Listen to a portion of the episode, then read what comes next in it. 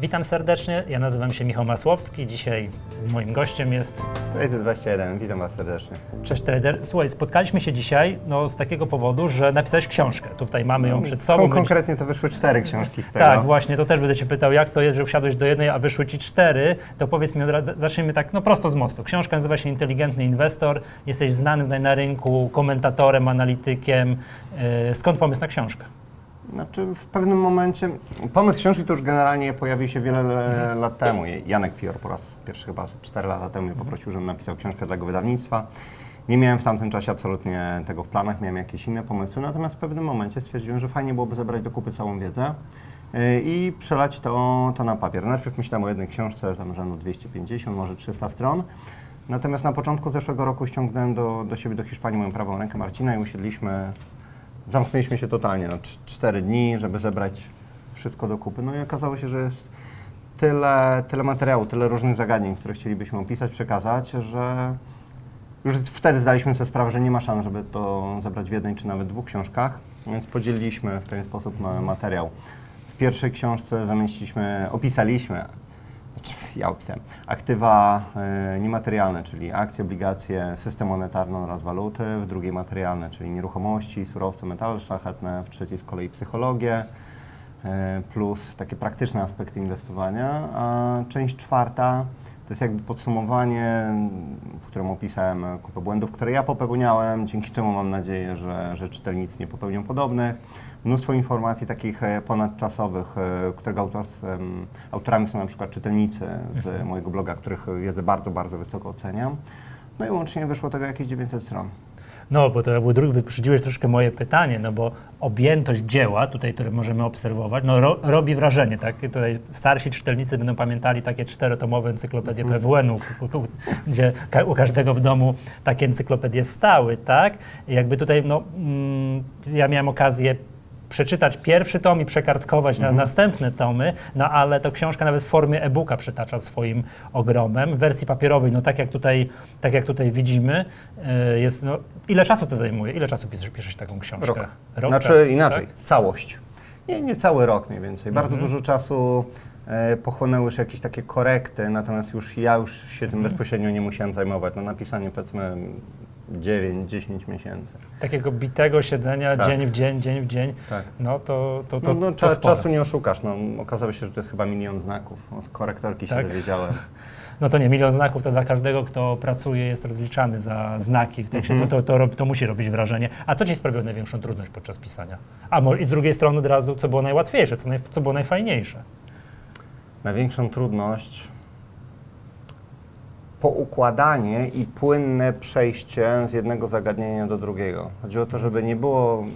Zobacz, jak piszesz artykuł, to masz e, no, 3-4 strony do napisania, opisujesz je- jedno zagadnienie albo jakiś case obecnej sytuacji. Natomiast w książce, jeżeli opisujesz przykładowo, jak działa system monetarny, to trzeba przejść z jednego zagadnienia do drugie. I czasami można to zrobić chronologicznie, czasami według jakiejś e, istoty, wa- ważności poszczególnych elementów. Więc największym problemem wydaje mi się, że było spójne poukładanie wiedzy, którą chciałem przekazać odnośnie konkretnych zagadnień, e, w taki sposób, że one były i ciekawe, i, i spójne. E, domyślam się, że też musiałeś mieć trochę frajdy przy pisaniu, bo 9 miesięcy pisać tak e, w katuszach chyba by się nie dało. Znaczy, ja generalnie lubię pisać. Więc jakbym nie lubił, to w ogóle nie podjąłbym się pisania książki. Aczkolwiek w pewnym momencie już e, miałem serdecznie tego Ale wiesz, jak dosyć. zaczynasz, to jest euforia, super, napiszę książkę, a później im bliżej końca, tym... E, Najgorzej było w lipcu i sierpniu, dlatego że ja zwykle e, w tych ciepłych miesiącach wakacyjnych bardzo spowalniałem pracę. A tu i miałem e, sporo pracy z utrzymaniem jakichś artykułów na, na blogu i musiałem jeszcze pisać książkę, plus zajmować się innymi rzeczami, więc był to na pewno ostatni tak, e, tak duży projekt, przynajmniej na chwilę obecną, tak mi się wydaje. E, Dlatego, że no, ja za bardzo cenię, cenię wolny czas, a ta książka tak naprawdę zwielokrotniła ilość e, mojej pracy w zeszłym roku. No, domyślam się. Dobrze, a... Nie da się napisać po prostu czterech książek, tak, tak, tak po prostu. Rozumiem. E, A takie, mam takie pytanie, bo jak czytam książkę, jest bardzo dużo odniesień do bieżącej sytuacji rynkowej. Ktoś, kto jest na rynku i kojarzy, nie wiem, kryzys 2008, bankructwo Lehmana, później zmiany stóp procentowych, kolejne kryzysy, będzie się odnajdywał, będzie wiedział, że, że, że, że widział, że te sytuacje miały miejsce. Czy nie boisz się czegoś takiego, że jak upłynie parę lat, no i te wszystkie rzeczy będą bardzo historyczne już, że książka straci taki ponadczasowy walor taki edukacyjny? Nie, dlatego że uważam, że w książce myślę, że 90% książki ma właśnie charakter ponadczasowy. E, Sam wspomniałeś, mieliśmy no, przykładowo, jeżeli rozmawiamy o rynku akcji, było opisane właśnie kryzys 2007 czy kryzys 2000 roku. Ja wcześniej też sięgałem do 89. E, Dużo opisywałem sytuacji mm, z tego przełomowego 68-82, kiedy ceny akcji stały w miejscu bądź w ujęciu realnym spadały. Więc jest dużo właśnie takich kwestii ponadczasowych albo przepływy kapitału pomiędzy e, rynkiem w Stanach Zjednoczonych a emerging markets. To znowu są cykle. E, Przepływy kapitału pomiędzy spółkami typu value albo growth. Także bieżąca sytuacja wydaje mi się, że tak powiedzmy 10 do 15% książki zajęła. Czy nie boisz się tego, że jak ktoś, nie wiem, sięgnie po, ksią- po książkę, nie wiem, za 10 lat, to Nie, popatrzy, a- oj, troszkę już jest Nie, to, nie to, to jest tak jak z Grahamem, którego Tak? książka powstała powiedzmy 80 lat temu. Em, Cały czas można ją czytać. I cały czas można czytać, dlatego że on przedstawił takie ponadczasowe prawidłowości. Ja na przykład e, na koniec każdego działu, nieważne czy to były surowce, metale szlachetne czy, czy obligacje, zostawiłem sobie miejsce na takie podsumowanie, żeby opisać bieżącą sytuację. Więc te wszystkie ponadczasowe e, elementy opisałem na samym początku, e, a te części poświęcone poszczególnym rozdziałom opisywałem na końcu, czyli w październiku, listopadzie tego roku, zeszłego roku, przepraszam, żeby one były możliwie jak najbardziej aktualne na moment wydania książki. Mhm. Dobra, a dla kogo jest ta książka, jeszcze tak trochę z innej strony zapytam, początkujący inwestor? Czy, czy trzeba coś już wiedzieć, być trochę na rynku, żeby móc ją czytać w pełni, tak i w pełni móc z niej skorzystać? Wiesz co, kiedyś ktoś mi powiedział, że największym atutem bloga jest e, umiejętność opisywania trudnych e, zjawisk w bardzo prosty sposób. I ja w ten sposób opisałem wszystko.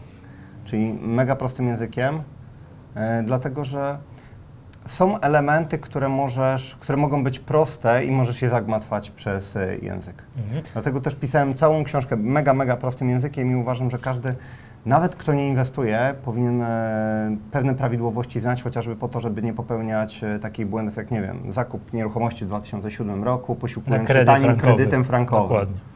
Tak, ale wiesz co, a nie boisz się tego zarzutu, bo ja też tutaj jako już czytelnik, Tak. już tej, tej pierwszych części i, te, i tak dalej, yy, mam takie odczucie, że właśnie jest odpisane super prostym językiem, takim aż czasami za prostym. Mhm. Nie boisz się takich zarzutów ze strony, nazwijmy to, starej gwardii profesorskiej, Mhm. że jest yy, no, z, zbyt prosty język, to jest taki, wiesz, no, mało wysublimowany. No, w- jeżeli ktoś, wiesz co, w ogóle się tego nie boi, szczerze mówiąc mam to gdzieś. Jeżeli, Potraktuj to jako komplement, bo to Dziękuję. dzięki temu się czyta. To ma się tak czytać przede prostu. wszystkim łatwo i ma się to zrozumieć. Mhm. Po prostu kiedy oglądam jakieś, nie wiem, programy, wystąpienia właśnie profesorów yy, i nie jestem w stanie wyciągnąć z tego żadnej wartości merytorycznej, to albo ktoś nie wie o czym mówi, albo nie potrafi tego przekazać, więc moim celem było napisanie książki w taki sposób, żeby czytelnicy wyciągnęli z niej rzeczywiście jak najwięcej. Yy, I na Facebooku właśnie jak napisaliśmy tak krótki wpis odnośnie komentarzy, posypała się lawina właśnie pozytywów, że wreszcie ktoś zrozumiał takie i takie zjawisko. Jeżeli ktoś kiedykolwiek nie będzie chciał mi to zarzucić, że książka jest napisana w taki e, sposób, a nie jakimś, nie wiem, pseudoekonomicznym bełkotem, no to możemy zawsze porozmawiać na ten temat e, podczas debaty jakiejś, czy u Ciebie, czy na kasach.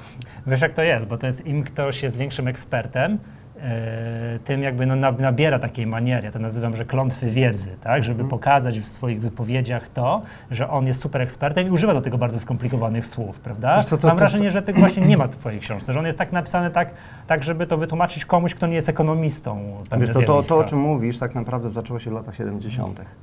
E, Kiedy mm, po odejściu od standardu złota zaczęło się rozrastać e, cała branża finansowa w Stanach Zjednoczonych e, i zagmatwanie języka, zagmatwanie mega prostych rzeczy doprowadziło do tego, że zwykły obywatel uważa, że jest zbyt głupi, żeby zrozumieć rynki finansowe. Zobacz, w szkole, w liceum uczymy się całek, macierzy.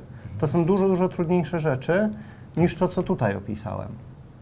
Dlatego też ja staram się używać prostego języka, dlatego że finanse nie są trudne. Je się przedstawia w taki sposób, żeby przeciętna osoba była skazana na... Doradców, na łas- bankierów z Wall Street. Dokładnie. Mhm. A prawda jest taka, że na przykład y, ile tam, 85% funduszy właśnie aktywnie zarządzanych z Wall Street wypada dużo gorzej niż rynek. Tak niż ETF-y. Tak, to chyba Warren Buffett się z kimś założył, tak? Że w długim terminie Genialny przykład, właśnie. ETF-y przebiją aktywnie zarządzane z 10 fundusze. lat temu, no nawet to opisywałem w, któym, w którymś tomie. E, Buffett rzucił No, wyzwanie przepraszam, właśnie... przypomniałem sobie, bo chyba właśnie widziałem gdzieś u Ciebie. Tak, o, właśnie. tak, właśnie. On rzucił e, wyzwanie aktywnie zarządzane, Mhm. szefowi grupy aktywnie zarządzanych funduszy. Kto wygeneruje lepszy wynik z inwestycji na przestrzeni 10 lat? O milion dolarów. Na, kwota mu miała być. Zwycięzca miał wskazać... Drobne. Drobne. Jak na, jak na Warrena Buffetta to założył się o tak, drobne. to, to są drobne. Chodziło o milion Tak. jakiejś tam organizacji charytatywnej. W każdym razie po 10 latach okazało się, y, że tani w zarządzaniu ETF na S&P 500 wygenerował chyba 7 czy 8% zwrotu rocznie kontra 2,2% uśredniego wzrostu y, 5 najlepiej zarządzanych funduszy aktywnych. No rozumiem, że tam opłaty za, za zarządzanie, e, Opłaty za zarządzanie. zabijają skuteczność w długim terminie. Mm, ilość transakcji, Tak. e, opłaty za zarządzanie oraz opłaty od zysku, które pobierają zazwyczaj też fundusze hedgingowe. I to nie jest 7% różnicy. To, to jest w perspektywie 10 lat, to, to są horrendalne różnice. Mhm, jasne. 30% kontra powiedzmy 200 z kawałkiem. Okej, dobra. A powiedz mi, jak czytać tę książkę? Jak podręcznik, czy tak, no nie, może jak powieść beletrystyczną od początku do końca, czy też jak podręcznik mi powiedz, ty to czytałeś. i sobie skakać? No, wiesz co? E, Ja jestem akcyjny, to ja lubię, ja oczywiście najchętniej czytam te fragmenty akcyjne. Okej. Domyślam, że ktoś, kto siedzi w surowcach, sięgnie do tego fragmentu o, Ja, o ja uważam, że właśnie tak? powinno się to czytać w taki sposób, jak to zrobiliśmy, czyli e, zaczynamy od części pierwszej, przechodzimy przez akcje, obligacje oraz system monetarny, żeby zrozumieć pewne zjawiska. Później przerabiamy metale, surowce, nieruchomości. Później mamy z drugiej strony w jaki sposób zbudować e, portfel. Dlatego, że nie ma idealnego portfela dla, dla każdej osoby. Później przechodzimy też przez psychologię, żeby poznać siebie. Dlatego, że jak ludzie zaczynają, my jesteśmy na jakoś tak psychologicznie skonstruowani, że dużo łatwiej jest nam kupić aktywa, które akurat rosną. Czyli przykładowo, teraz jest niesamowita moda na kupowanie nieruchomości. Tu będę pytał, mam o to osobne pytania, bo w celach nieruchomości. inwestycyjnych, ale Tak. czemu? Dlatego, że one rosły od 2013 roku. Pomiędzy 7 rokiem a 13 ceny nieruchomości spadały. Przez ostatnie lata rosły, dlatego dzisiaj się ludzie rzucają na zakupy nieruchomości. Dążę do tego, że jeżeli ktoś przejdzie przez tą część poświęconą psychologii, to nie będzie popełniał takich błędów, jakie popełnia 90% osób tragicznie na tym wychodząc. Czyli jednak zachować tę chronologię, tak? Tak, Starać my- się myślę, przejść tak. przez to tak, jak to, jak to, Tak. je, jak to jest ułożone. Wiadomo, tak? jeżeli ktoś jest, y, ma bardzo duże doświadczenie inwestycyjne, to niektóre poszczególne rozdziały czy podrozdziały może pominąć, bo mogą go po prostu nudzić. Ale ja bym się jednak trzymał tego, tego co jest w książce. Dobrze. No i zadam takie pytanie, znam odpowiedź, ale zadam, żeby wszyscy słyszeli. Czy planujesz w Polsce jakieś spotkania z czytelnikami? Może konferencja Wall Street pod koniec maja byłaby dobrym No, na, miejscem Wall- na Wall Street na spotkania. pewno. Myślę, że pierwszym takim dużym spotkaniem będzie, może inaczej, co roku robię spotkanie z czytelnikami na, na kawsach. Tam mi zawsze organizatorzy dają jakąś salę i mogę przez dwie godziny podpowiadać na, na pytanie. No i na Wall Street na, na 100%. e, Widzimy się. Dwa, tak, widzimy się dwa, dwa miesiące później, więc myślę, że przygotujemy coś podobnego. Tylko musicie odpowiednio dużą salę zorganizować. Dobra, To okej, dobrze. Przejdźmy do takiego tematu, bo o książce już po- porozmawialiśmy, to jeszcze będziemy pod koniec, jeszcze, jeszcze do niej wrócimy, ale to jest tak, załóżmy, że ktoś dostał taką, taką pozycję, no pod choinkę to nie, bo to za rok, czyli jak teraz te święta, no załóżmy, że tak, na przy najbliższej okazji dostał taką książkę, nie, nie- nie, nie miał do tej pory zbyt dużo wspólnego z inwestowaniem, czyli określmy go raczej początkującym inwestorem, bardziej konsumentem usług finansowych, ma jakieś nadwyżki finansowe, od czego powinien według Ciebie zacząć, jak już przeczyta, będzie miał ogólne pojęcie, taką przygodę z rynkiem kapitałowym, od czego powinien zacząć taki początkujący inwestor? Każdy inwestor, nieważne czy kupujący książkę, czy inna osoba, powinna zacząć od edukacji. Problem jest taki, że 90% osób, która kiedykolwiek weszła na rynki finansowe, weszła tam bez żadnego doświadczenia. Na zasadzie wiele młodych osób wchodzi i myśli, że na Forexie zbuduje gigantyczny majątek. Nie da się. Tracą w większości przypadków kapitał. W 2007 czy 2006 roku ludzie masowo przenosili kapitał do funduszy aktywnie zarządzanych, które później lokowały to na GPW. No i dla wielu z nich skończyło się to tragedią. Dlatego, że ludzie uważają, że inwestowanie to, to jest taka albo jest proste, więc y, kupuję, bo wszystko rośnie, to się kończy tragicznie, e, albo po prostu bez e, jakiejkolwiek innej wiedzy z różnych przyczyn wchodzą na, na rynek i to się po prostu źle kończy, tak jak wspomniane te, te kredyty tanie frankowe. Bo frank miał kosztować złotówkę, bo tak powiedziała pani w banku. Wtedy, kiedy kosztowały dwa. Już Tak. tylko wydawało się, że teraz to już tylko tanie będzie. Więc, e, więc edukacja, edukacja i edukacja. Nieważne, czy ktoś. E, inaczej. Cofając się powiedzmy 60-70 lat wstecz, na przykład Stanach Zjednoczonych czy wielu rozwiniętych gospodarkach, ludzie zdawali sobie sprawę, że muszą sami zapracować na, na emeryturę, więc oszczędzali, część kapitału lokowano w akcjach dla dywidendy, nie dlatego, żeby kupić dzisiaj i jutro sprzedać drożej. Przeczytasz moje pytanie, ale bardzo dobrze, bo gdyby to pytał teraz, to utrwalimy wiedzę tutaj. I analogicznie robili z obligacjami dla, dla kilku procent e, powyżej inflacji. Dzisiaj jest, jest to dużo trudniej zrobić, dlatego że żyjemy w, historycznie, w okresie historycznie niskich stóp procentowych. Więc mówiąc prosto, banki centralne przeprowadzają atak na klasę średnią, która ma jakiekolwiek oszczędności, bo inaczej się tego nie da nazwać. Więc ta wiedza tym bardziej jest, jest potrzebna. E, Ale nawet osoba, która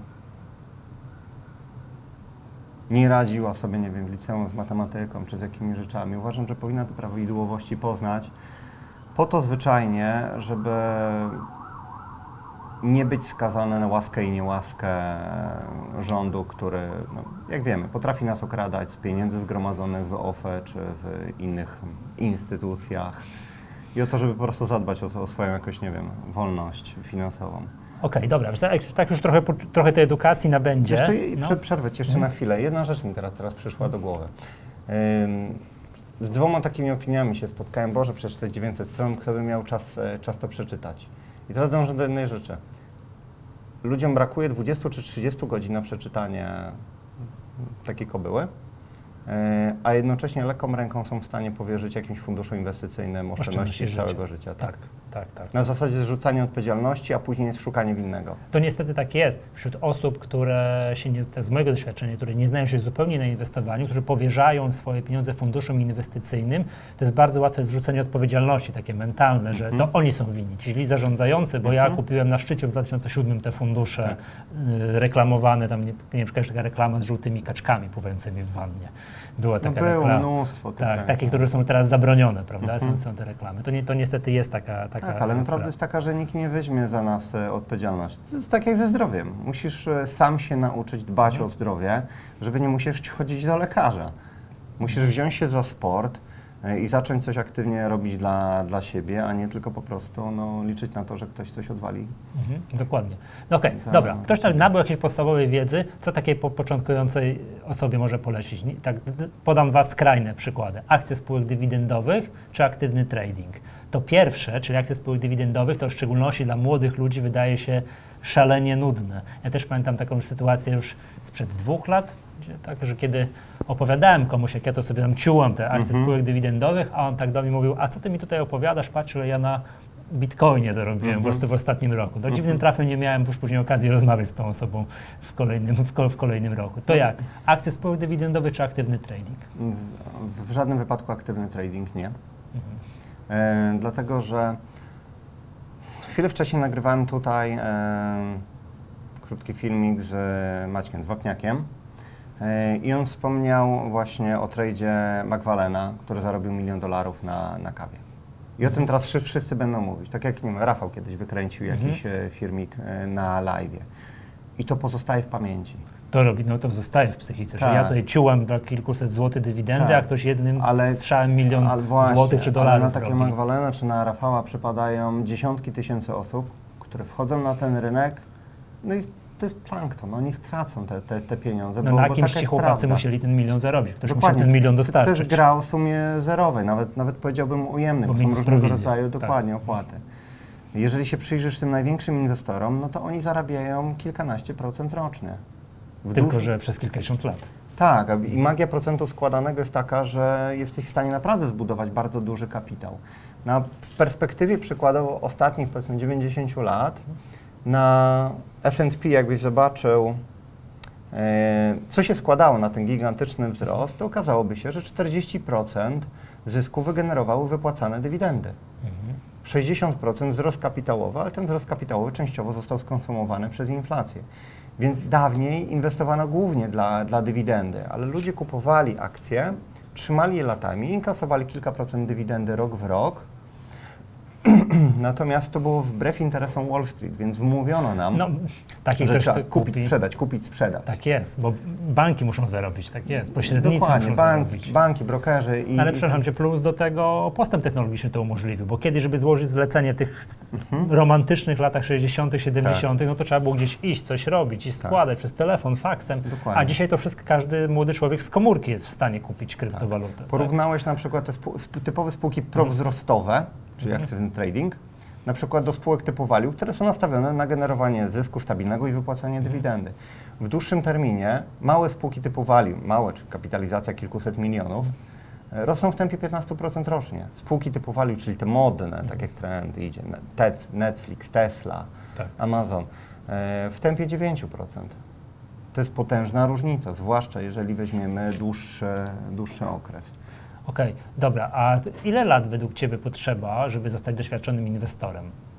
Tak, że ktoś się zainteresował. 80% nigdy nie zostanie. Ale tak. ty, przynajmniej uzupełnie pytanie, czy każdy może być inwestorem? Nie, nie, w żadnym wypadku. Tak? Jak Mhm. nie każdy może, nie wiem, pięknie malować, Być muzykiem, być, lekarzem. być tak? muzykiem, lekarzem, fizykiem czy, czy sportowcem, Mhm. czy uprawiać sport na, na bardzo wysokim poziomie.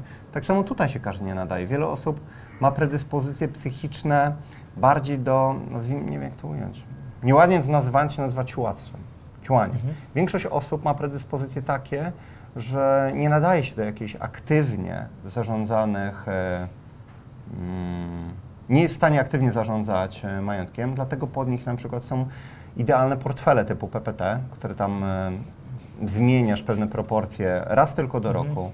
Składają się z części akcyjnej, obligacyjnej, gotówki, na przykład metali szlachetnych, na których jest bardzo mała zmienność.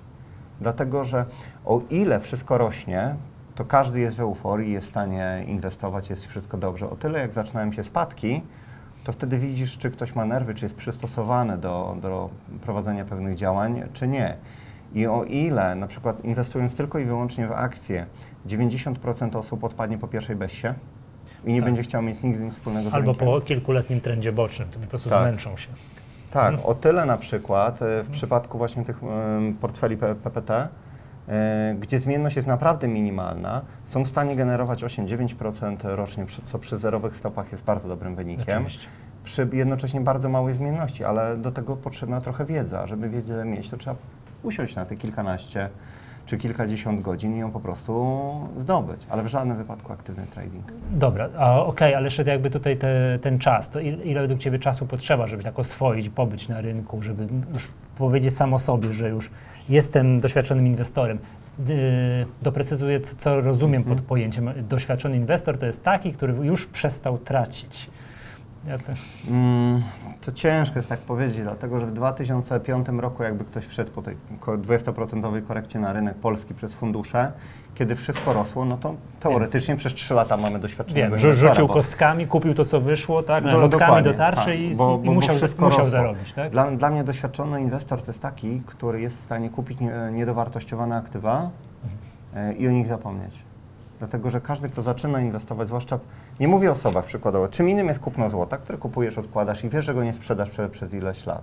A czymś innym jest kupienie instrumentów przez e, jakąś platformę maklerską, dlatego, że myślę, że 99% osób kupi coś i zagląda tam raz albo dwa razy dziennie, co jest najgorszą możliwą praktyką, bo ona wyzwala chore emocje. Jak rośnie, to jest od razu myślenie, Boże, czemu nie kupiłem więcej? Dokupię. Jak spada, co widzisz na czerwono, Tak.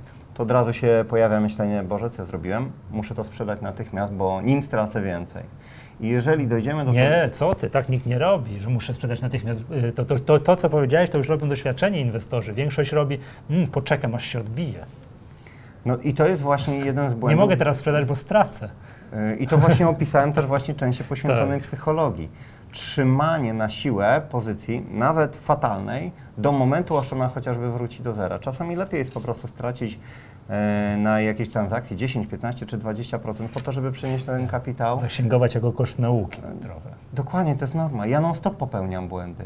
Nie ma osób, którzy nie popełniają błędów, ale chodzi o to, żeby od strony psychologicznej, mając wiedzę, e, wykorzystywać ją z minimalnym wpływem emocji na, na Twoje działania. Tak, no to jest dla mnie do, tak. doświadczony inwestor. O, bo wyeliminować się nie da, no to wiemy Nie- dobrze, nie da- nie da się nigdy. ale jak już poznamy siebie, to po łatwiej nam to kontrolować. Ja po tych troszeczkę, 15 tak? latach podchodzę do moich inwestycji jak po prostu do, do cyferek. Mhm. Nieważne, czy mam na czymś zysk, e, nie wiem, mały czy jakiś horrendalny. Dla mnie są najważniejsze wyceny poszczególnych Mhm. aktywów. I, I świadomość, że trafienie w dołek jest skrajnie nieprawdopodobne. No, każdemu się raz w życiu zdarzy, ale to raz. No tak? mi też się zdarzyło parę Tak, razy, tak. ale na te dziesiąte czy może setki transakcji na przestrzeni tych 15 lat to jest... No wiadomo, każdemu się w życiu raz zdarzy, ale no to musimy jakąś średnią, tak? To nie, może, nie, można, tym, nie można tym bazować. Dobrze, przejdźmy y, do takich tematów rynkowych, tak? Jeden bardzo popularny temat, o który chciałem Cię zapytać, to jest temat oszczędzania na emeryturę. Sporo osób, to na przykład z badań, które my robimy jako Stowarzyszenie Inwestorów Indywidualnych, w ogólnopolskim badaniu inwestorów wychodzi nam, że od 2014 roku, czyli mniej więcej od, y, znaczy, od tak zwanego rozbioru OFE, kiedy nam część obligacyjną, tak rząd był uprzejmy zabrać, y, około 20 paru procent osób deklaruje, że jest na rynku kapitałowym w Polsce po to, żeby oszczędzać na emerytury. Do ludzi to dotarło, że w ogóle tak, że po pierwsze y, emerytury, że są jakieś składki, ktoś tym zarządza, a po trzecie to emerytur nie będzie, więc ludzie sami, sami się y, próbują y, to, to robić. To jakby ktoś chciał sobie samemu oszczędzać na emerytury, to co, co powinien, jak to powinien robić? Nie wiem, giełda, akcje spółek dywidendowych, nieruchomości, Zacznę od drugiej Polska czy strony. zagranica. Zacznę od drugiej strony. Powinien unikać przede wszystkim tłumu. Mhm. Gdzie mieliśmy tłum ostatnio? W 2017 roku na krypto. Tak jest. blisko e, bańki. Wcześniej w Polsce nieruchomości 2007 rok e, i No i giełda akcje, i akcje, akcje, tak. więc przede wszystkim unikamy ty, tych modnych rynków, dlatego że modne rynki są modne dlatego, że tam już wszyscy są. A skoro są, to brakuje Świeżej krwi, świeżej krwi. tak, kapitału, który mógłby wejść na rynek i podbić jeszcze wycenę. Dlatego zazwyczaj, jeżeli jest o jakimś rynku głośno, to dlatego, że już jest drogo i to jest przede wszystkim przesłanka, żeby się z tego rynku ewakuować. Ja na przykład w ostatnim czasie zacząłem e, interesować się polską giełdą, dlatego że non-stop słyszę o końcu polskiej giełdy. Tak, delisting, de, to biją Tak. rekordy. Ale tak. delistingi są dlatego, że mamy bardzo niskie wyceny i główni akcjonariusze spółek wycofują je, je z rynku. No bo jeżeli mamy tak skrajnie niskie wyceny, to bez sensem jest trzymanie spółki na giełdzie i dzielenie się tym zyskiem Mhm. z akcjonariuszami. To są akurat e, momenty wskazują też, że jesteśmy blisko dna. Niekoniecznie na dużych spółkach, które są bardzo podatne na to, co się dzieje na, ogólnie na rynku światowym, ale na mniejszych bądź na, na małych spółkach z WIG-u 80. Czyli co? Część kapitału trzymam w metalach szlachetnych Mhm. ze względu na y, negatywne realne stopy procentowe. Czyli metale szlachetne, złoto, srebro bądź spółki wydobywcze zyskują najszybciej bądź najwięcej w otoczeniu negatywnych realnych stóp procentowych. Czyli jeżeli pieniądze trzymane w obligacjach bądź na mm, lokatach nie są w stanie ci zrekompensować e, inflacji. Bądź kiedy niefajne rzeczy dzieją na świecie, a dzieją się coraz bardziej niefajne, dlatego że gospodarka nam, nam spowalnia. W wielu krajach ma, mamy protesty, ruchy se, separatystyczne, dlatego że zbankrutowane rządy przykręcają jeszcze śrubę. Dlatego też uważam, że metal szlachetny jak najbardziej drugą część portfela.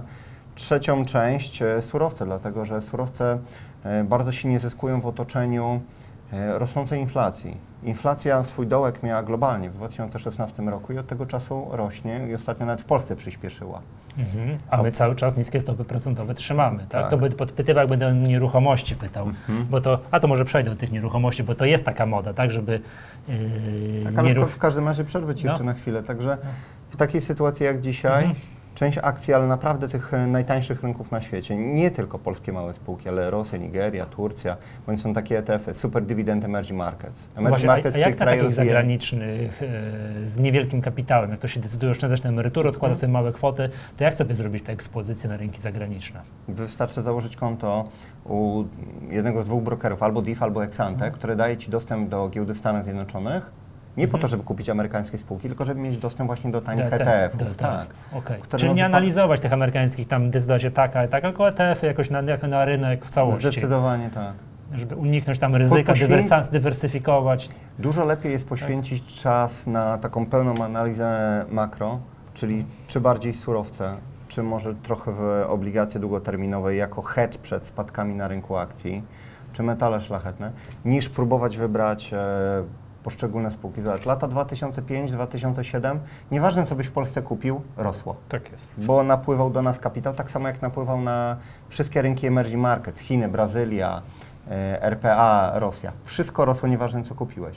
Przez kolejne lata, powiedzmy, no od 2011 przyjmijmy do 2015, nieważne co kupić, najlepsze spółki, one dołowały, bo z naszego regionu uciekał e, właśnie kapitał. Uciekał do Stanów Zjednoczonych. Kapitał migruje. Emerging markets USA, emerging markets USA. Mhm.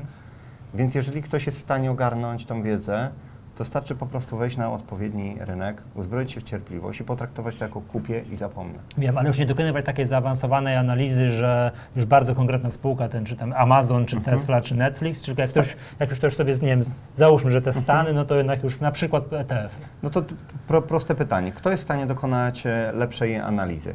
Czy przeciętna osoba, która jest na rynku, czy największe banki inwestycyjne zatrudniające setki statystyków, matematyków, mające dostęp do setek lat danych Mhm. gospodarczych i nie wiem, algorytmy wykonujące kilkaset obliczeń na sekundę?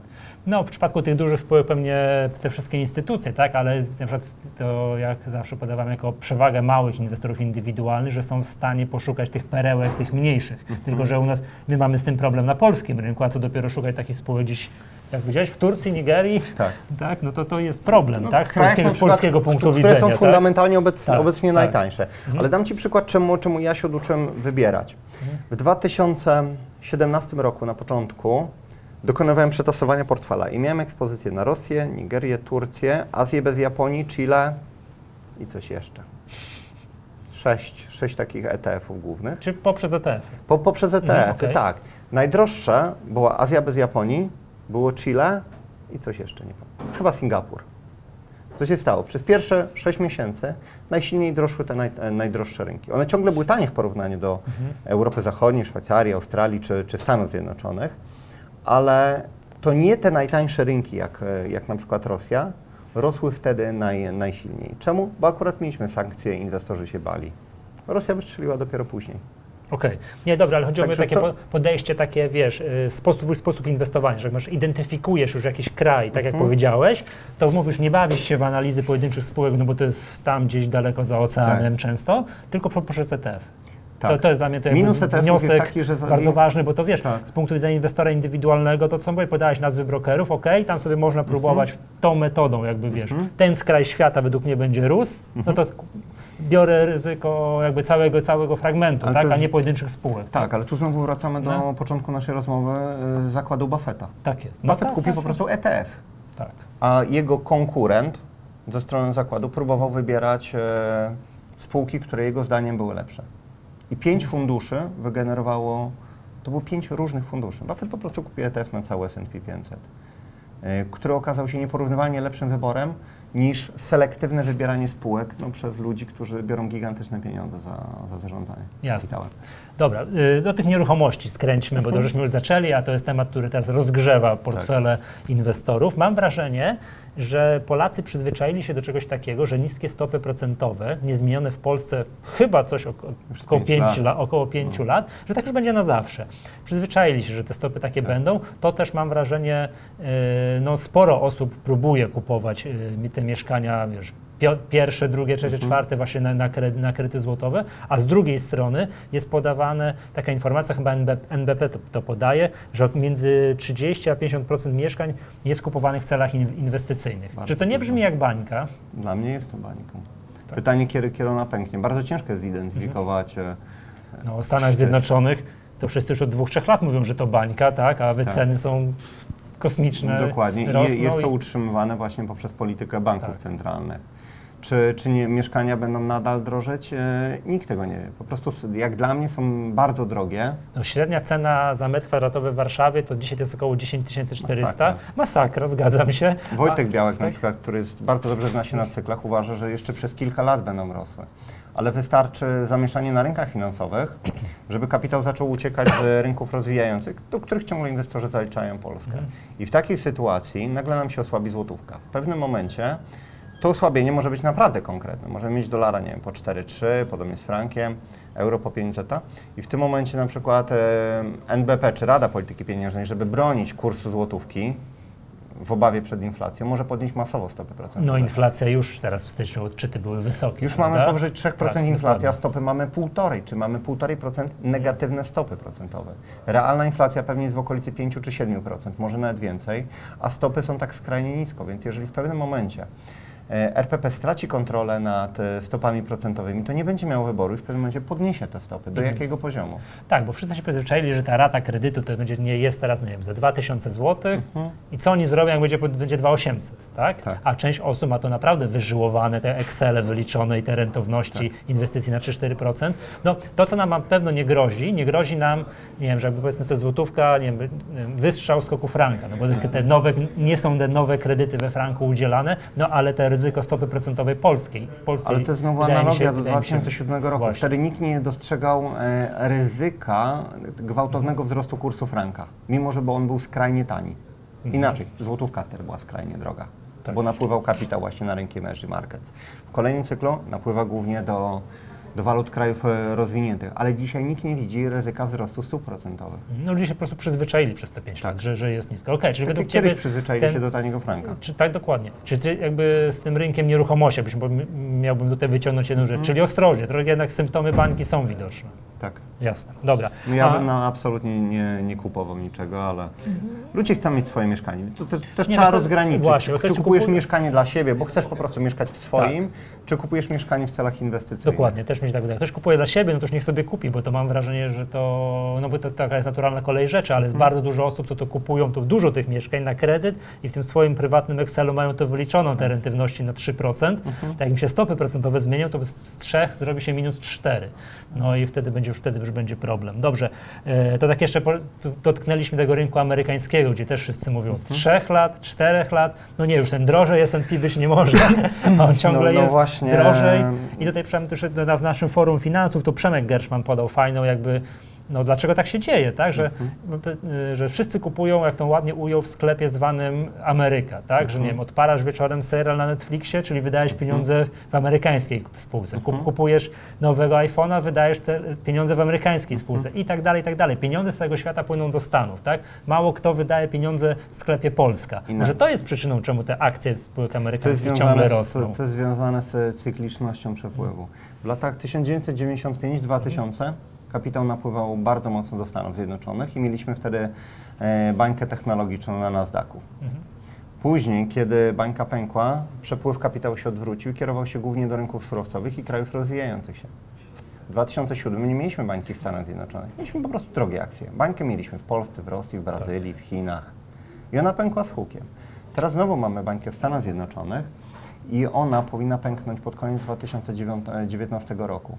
Mieliśmy taką sytuację, że przez cały 2018 rok mieliśmy podwyżki stóp procentowych i Fed redukował bilans. Dlatego, że Jerome Powell, który został mianowany na prezesa Fedu, stwierdził, że dla niego jest najważniejsza realna gospodarka, nie rynki finansowe, ma je gdzieś. Ważny jest przeciętny Amerykanin.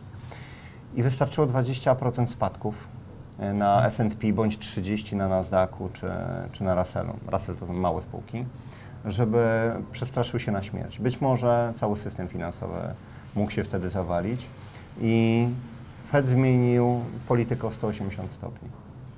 Z, zaprzestano podwyżek stóp procentowych, powrócono do obniżek. E, Na początku tego roku e, repo wywaliło do 10% i rozpoczęto dodruk. I w tym momencie, e, jak redukowano bilans przez kilkanaście miesięcy, już jesteśmy, połowę tego już jakby wyrównano dodrukiem, który ma miejsce e, od kilku miesięcy i ten dodruk moim zdaniem będzie, będzie przyspieszał, bo jest to jedyna metoda na kontrolowanie niskich stóp procentowych. A Trump robi wszystko, żeby utrzymać wysokie ceny akcji, przynajmniej do wyborów. No tak. Które są w tym roku. W, w tym roku, tak, tak, w listopadzie. Nie tylko u nas, u nich też. Także mamy podwójny rok prezydencki. Tak, Wojtek Białek by znalazł na to jakieś, Okej. jakieś że, że coś w tym, się musi, w tym roku się musi stać. W każdym razie dą, dążę do tego, że ta zmiana e, polityki Fedu razem ze zmianą polityki EBC, bo EBC stwierdził, że przestajemy drukować, no wytrzymali trzy tygodnie, później się system zaczął walić, doprowadzi do sytuacji, w której przez kolej... Teraz uważam, że w ogóle będziemy mieli korektę i bardzo możliwe, że ona się właśnie dzisiaj zaczęła. Dlatego, że Mm. mieliśmy skrajnie wysoki poziom optymizmu. No na, na polskim rynkach. rynku i tak tylko sprawdziłem, jak tutaj jechałem spotkanie z tobą, że faktycznie wesoło nie jest. Także tak. Ale nie jest dlatego, że w Stanach Zjednoczonych mieliśmy skrajnie wysoki poziom optymizmu. Czyli ci, którzy mieli kupić akcje, już je kupili. Ci, którzy mieli kupić akcje na kredyt, już je kupili. Mhm. Ci, którzy byli no, skrajnymi już optymistami, czyli ładowali ka kapitał w opcje call, doprowadzili do ich takiej akumulacji, że ostatni taki poziom osiągnęliśmy w marcu 2000 roku, tuż przed zwałem na Nasdaqu. Więc teraz wszystko wskazuje że na to, że przez kolejne kilka dni bądź tygodni będziemy mieli jakąś korektę. Natomiast później uważam, że tymi niskimi stopami procentowymi, szalonym dodrukiem po stronie Fedu, który tam idzie niby w repo, ale on też ciągnie rynki finansowe, będziemy mieli uspokojenie sytuacji do, przynajmniej do, do wyborów. Jasne. Dobrze, no już ten Ta zmiana polityki Fedu po prostu, która miała miejsce pod koniec 19 roku, 18 przepraszam, po tych spadkach gwałtownych, zmieniła całkowicie to, to, co się dzieje w Stanach. I bardzo możliwe, że kolejne lata to będzie powtórka z mm, 68, 80, kiedy rynek w Stanach był piekielnie przewartościowany, podobnie jak, jak ma to miejsce dzisiaj, ale tak chodziliśmy przez 14 lat, góra, dół, góra, dół, góra, dół. Tak, tak, tak, dokładnie. I To jest, przecież w ujęciu nominalnym to jest taka, jak Wojtek Białek by to znowu ujął, to pozdrawiamy Wojtka, że tak Mega zwana pędzą, pędzo, pędząca bessa by była. Że bessa, ale taka trochę w bok, prawda? Tak, w ujęciu e, nominalnym rynki stały w miejscu. W ujęciu realnym, czyli po uwzględnieniu inflacji, która Trochę szalała w latach 70., No, tak. e, ceny się obniżyło o 70%. Mhm.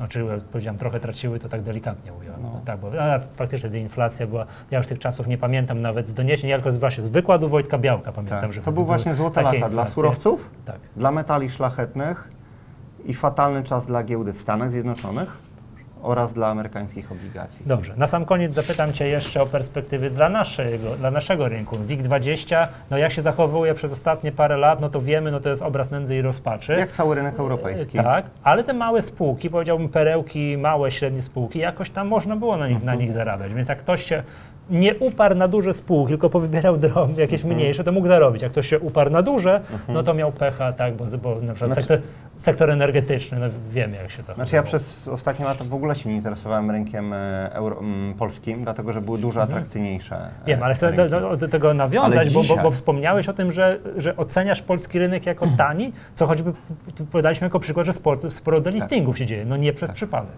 Dobra. Jakbyśmy tak globalnie No. spojrzeli na wycenę, w Stanach Zjednoczonych, Norwegii, w Szwajcarii mamy piekielnie drogie, drogie akcje. Tak wskaźnikowo. Tak. Mhm. E, cenę do wartości księgowej, CAPE, Tak. cena do zysku, cena do sprzedaży. Tak jest. W Europie mamy drogie akcje, ale absolutnie żadna bańka. Powiedziałbym, że neutralnie wycenione w porównaniu do obligacji, które mają negatywną rentowność. Mhm. Bo zawsze musisz porównywać dywidendy z akcji, do przykładowo do odsetek, jakie ci płacą obligacje. No i do, do inflacji. Do, dokładnie. E, najtańszym regionem, bo jeżeli chodzi o akcje, jest w ogóle grupa krajów emerging markets, ze szczególnym uwzględnieniem e, emerging markets, czy krajów rozwijających się, Europy Środkowo-Wschodniej. Czyli my. To Czy, czyli my. Ale gdybym miał inwestować, to bałbym się w WIG20, dlatego że tam mamy albo skrajnie drogi e, CD Projekt, No to jest absurdalnie drogi Tak. się wydaje. A- Chociaż ja sobie tak powtarzam mniej więcej od 60-70 zł, że CD Projekt jest drogi, no i jest po 270. zobaczymy po, po ile będzie powiedzmy za rok. Tak, dokładnie. E, Czy, czy, czy rok po, po premierze cy- Cyberpunka, dlatego że często jest tak, że tego typu gry, tego typu spółki osiągają szczyt w momencie, kiedy Tak, gra się pod wydarzenie duże. tak, a później następuje. Tak, dobra, ale oprócz CD Projektu mamy Ale mamy kilkanaście ogrom- spółek państw z udziałem Skarbu Państwa, co jest, I wiemy to jest ryzykiem. ich największy problem, dlatego Tak. że tam kadra zarządzająca no, zarządza tymi spółkami no, w masakryczny sposób. To mają być dojne Mhm. krowy, to mają być przechowalnie dla, dla polityków, którzy akurat się nigdzie nie dostali. Także gdybym ja miał wybierać zdecydowanie małe bądź średnie spółki, które tak jak powiedziałeś, część z nich właśnie, mm, na części z nich jest przeprowadzany delisting, dlatego że one są tak tanie.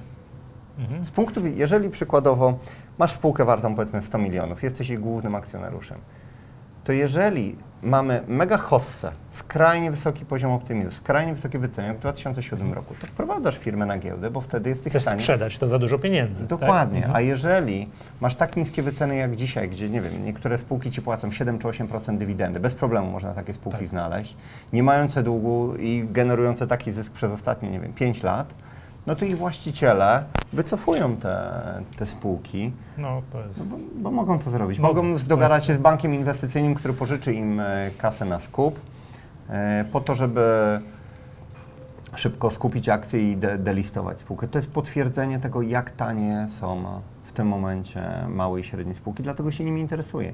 I nawet dzisiaj, kiedy ropa leci o 4%, główne indeksy, nie wiem, w Europie i pewnie w Stanach walną o 2,5%. Jak skończymy rozmawiać, zaraz włączymy notowanie, sobie Tak. zobaczymy, co tam To się na dzieje. najmniejszych spółkach, właśnie z WIG 80, jest, najmniejsza, e, jest najmniejszy spadek. Jak tu jechałem, sprawdzałem.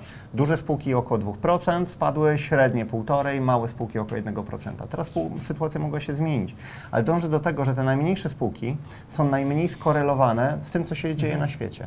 Bo ciągle musimy brać pod uwagę sytuację, w której nie uda się Trumpowi utrzymać bardzo wysokich cen i dojdzie do Bessy. A jeżeli w Stanach zaczną lecieć e, wyceny, to No poleci to, cały tak, świat. no to my nie jesteśmy oderwani od rzeczywistości, Tak. to Ale psychologia, najsilniej- wszystko zadziała, oczywiście. Tak, psychologia, panika. No jeżeli ogrom inwestorów Mhm. wyprzedaje akcje, to czymś naturalnym jest, że ceny spadają. Ceny nie spadają tak po prostu. Spadają wtedy, kiedy jest więcej sprzedających niż, Mhm. niż kupujących. A biorąc pod uwagę, jak długo trwała hossa, no te spadki jak, naj, jak Mhm. najbardziej powinny wystąpić. Pytanie. Czy wygrają siły rynkowe i skrajnie przewartościowane akcje wreszcie zlecą do jakichś rozsądnych poziomów, czy bankom centralnym uda się utrzymać tą hossę jeszcze chociażby do wyborów? Dobrze, posłuchaj trader, bardzo Ci dziękuję za rozmowę. Dziękuję również. moglibyśmy tak dyskutować O, godzinami. tak, godzinami, tutaj kolejne rynki wyciągać jak z kapelusza. E, proponuję następującą tutaj e, kolejność działań. Zachęcam czytelników i słuchaczy naszego podcastu, bo też puścimy to w formie audio, do zainteresowania się Twoją książką. Jakbyś mógł powiedzieć, gdzie ją można, jakby ktoś się zainteresował, gdzie ją można zobaczyć, nabyć. E, Można wszystko przeczytać na jej temat, pobrać próbki e, na naszej stronie inteligentnyinwestor.pl. Oczywiście podlinkujemy w opisie. E, Tak, zdecydowanie zalecam do zakupu wersji drukowanej ze względu na jakość, ogrom wykresów, grafik, wszystko w pełnym kolorze. Niekoniecznie e-booka, dlatego że przy takiej ilości e, grafik, przy tekście wyjustowanym, żeby się to dobrze czytało, nie da się zrobić po prostu do dobrego e-booka. Także uważam, że jest bardzo duża różnica między papierem a, a Jeżeli ktoś podejdzie jak do powieści i przeczyta z góry na dół, Mhm. to wszystko jedno. Ale jeżeli ktoś podejdzie jak do podręcznika, będzie chciał sięgać do różnych fragmentów, no to wtedy papier jest oczywiście Mhm. Tak. wygodniejszy, prawda? Także no, do tej pory przez niecały miesiąc, no przepraszam, 5 tygodni, udało nam się sprzedać pierwszy, pierwszy nakład, czyli te 5 tysięcy zestawów, e, 20 tysięcy książek. No to, to o czym świadczy. Super. rekomendacje, jakie dostajemy od ludzi, którzy przeczytali już pierwszy czy drugi tom, no, są naprawdę fajne. Dobrze, czyli www.inteligentnyinwestor.pl jak będziecie A i zainteresowalibyście przepraszam, się... ko- koniecznie zaznaczcie, że kupu, przy zakupie książki, że dowiedzieliście się dzięki e, SEE. Dobrze. To, to cóż, no dziękuję serdecznie. Mam, nadzieję, mam nadzieję na więcej tego typu rozmów. Tak? Drodzy Państwo, drodzy słuchacze, ja nazywam się Michał Masłowski, dzisiaj moim gościem był. To jest 27. Do usłyszenia następnym razem. Dziękuję, do widzenia.